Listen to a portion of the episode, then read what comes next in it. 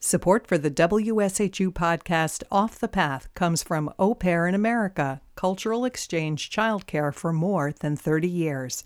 AuPairInAmerica.com.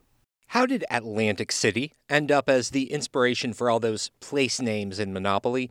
Marvin Gardens, Park Place, the Boardwalk. It's a tale of race and social conflict you'd never suspect when you sit down to play one of America's most famous board games.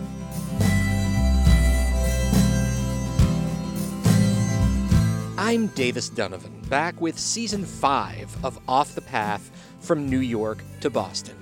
But we're veering off the usual path for a few episodes to New Jersey. First, we start with a bit of historical setup. Mary Pilon is the author of The Monopolists, a book about the hidden history of Monopoly. She says a lot of people think the game originated in the 1930s from a man who sold it to Parker Brothers but its predecessor was actually patented decades earlier, in 1904, by Elizabeth Magie. Lizzie Magie was a really fascinating person. She was born into an abolitionist family in Illinois. She was an early advocate for women's suffrage and racial equality. She wrote poetry and short stories and performed in theatrical plays. And she was very outspoken at a time when that wasn't quite accepted by the mainstream as a thing that women should do. And she creates games. Magie used one of those games to promote an economic ideology called Georgism, named after Henry George, a 19th century economist and social reformer. Georgism is kind of complicated, but it's the idea that land should belong equally to everyone. Magie called her game the landlord's game. And when you look at the board, you see a lot of today's Monopoly board in it, the circular design. You go around and around and around. Instead of free parking, you know, obviously cars aren't as big of a deal in 1904, so you have free park. Georgists liked the idea of having lots of shared public spaces. And Magie put something else on her board game as a form of social commentary. You see the railroads. You know, in 1904, the railroad barons were a huge news story. There was this amount of wealth being created in this country that hadn't really occurred in that way. And there are a lot of questions around how should that be distributed? How should we tax people? Elizabeth Magie set up the game so you could play it two ways. The monopolist way, like the version we know today, where you gather up as much property as you can and other players pay you rent.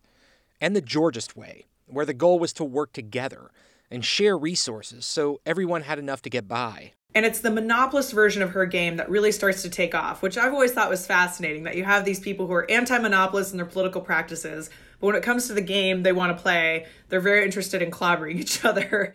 Mary says Elizabeth Magie's game spread around the U.S. People localized the board, so you would make your own version of the landlord's game and you would infuse, you know, the properties or things in your area and community as you were playing it. One area where it spread was the Northeast among what Mary calls a who's who of left wing America. And that's how the game found its way to the New Jersey shore. In Atlantic City in the late 1920s and early 1930s is a really fascinating place. It's kind of like New York and Philly, a hub for immigrants and a lot of different political groups and a lot of different thinkers, religions, etc. Among them, members of the Society of Friends.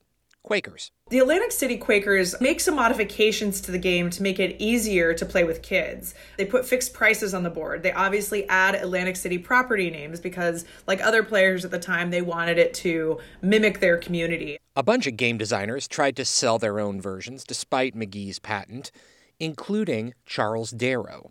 He learned the game from an Atlantic City resident, then sold his slightly modified version to Parker Brothers in 1934. Mary says no one knows why Elizabeth Magie's patent was ignored, but Darrow got credit as the game's inventor. The Monopoly board hasn't changed much since the Parker Brothers game debuted, but Atlantic City has, except for the famous boardwalk. The shoreline is dominated by high rise buildings. Many once housed casinos that started to spring up in the 1970s. It's a beautiful Saturday afternoon in the middle of the summer. The boardwalk is crowded with families and groups of friends. There are shops selling chintzy t shirts and souvenirs. I find on the boardwalk a green street sign that says Park Place. That makes this spot the intersection between the two most expensive properties on the Monopoly board. That's news to some tourists, like Arya Hussein. She's here with her family. I didn't even know that. I didn't even notice. I did notice there was like Mississippi, and I was like, that does sound familiar. Do you like Monopoly? I get angry while playing. I'm a big negotiator, so it's like if I want something, like especially the railways, I'm like, you gotta give it to me. I head up to the Atlantic City Free Public Library on the corner of Atlantic Avenue, that'll cost me $260, and Tennessee Avenue, another 180. Jacqueline Silver Murillo is an archivist and a fourth generation resident. You know, Atlantic City is in my blood. I grew up, you know, by the shore, and I was here a little bit after the casinos got here in 78. I love Atlantic City. It, it has changed mm-hmm. significantly since I was younger. Jacqueline says most of us are likely to associate Monopoly with the design from the 1980s, but the library has older versions, like an original Parker Brothers version from 1935. This is the board. The board was wood. It wasn't the cardboard that we have now. I usually don't take this out because it's so old and it's starting to fall apart. Jacqueline says Atlantic City was in a heyday in the 1930s. The boardwalk had famous hotels and jazz clubs and gangsters. It was the era of Boardwalk Empire, the, the HBO show set in Atlantic City. The producers consulted her library for details, by the way it was the place to go. The boardwalk had the beach, it had its clubs, so it was the place to come. Of course, it had its other side, like the mob, speakeasies, and the underbelly. Every city has it. It was also segregated. Jacqueline's family lived that segregation for decades. We were Kentucky Avenue. We were north side. North side was the segregated, uh, where all African Americans lived. Where my grandma, my great grandma, my uncles, and my aunts lived.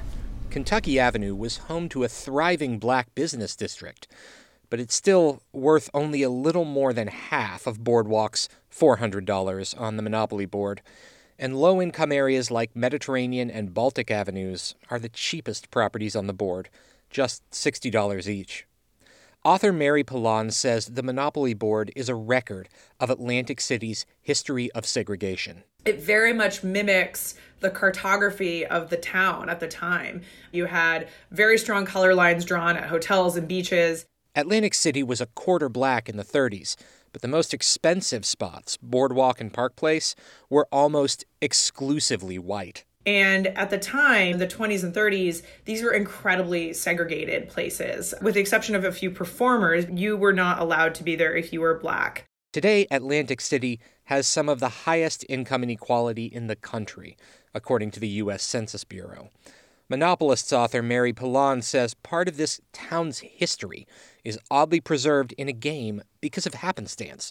People actually believed for decades that Monopoly was invented in Atlantic City. So I think it's interesting that the myth making is very central to that too, but that's also part of Atlantic City, right? Like Atlantic City is very much about fantasy. At its peak, really, it was about aspiration and there was something kind of dreamlike to it. So I guess in a way that's fitting as well. Elizabeth Magie was finally revealed as the game's initial inventor in the 1970s.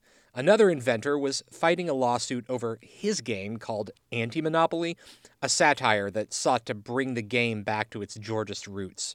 His research led him to Elizabeth Magie.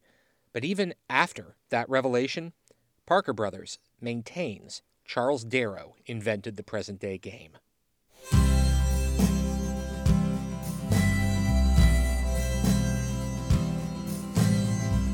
This is the detour season of Off the Path from WSHU Public Radio.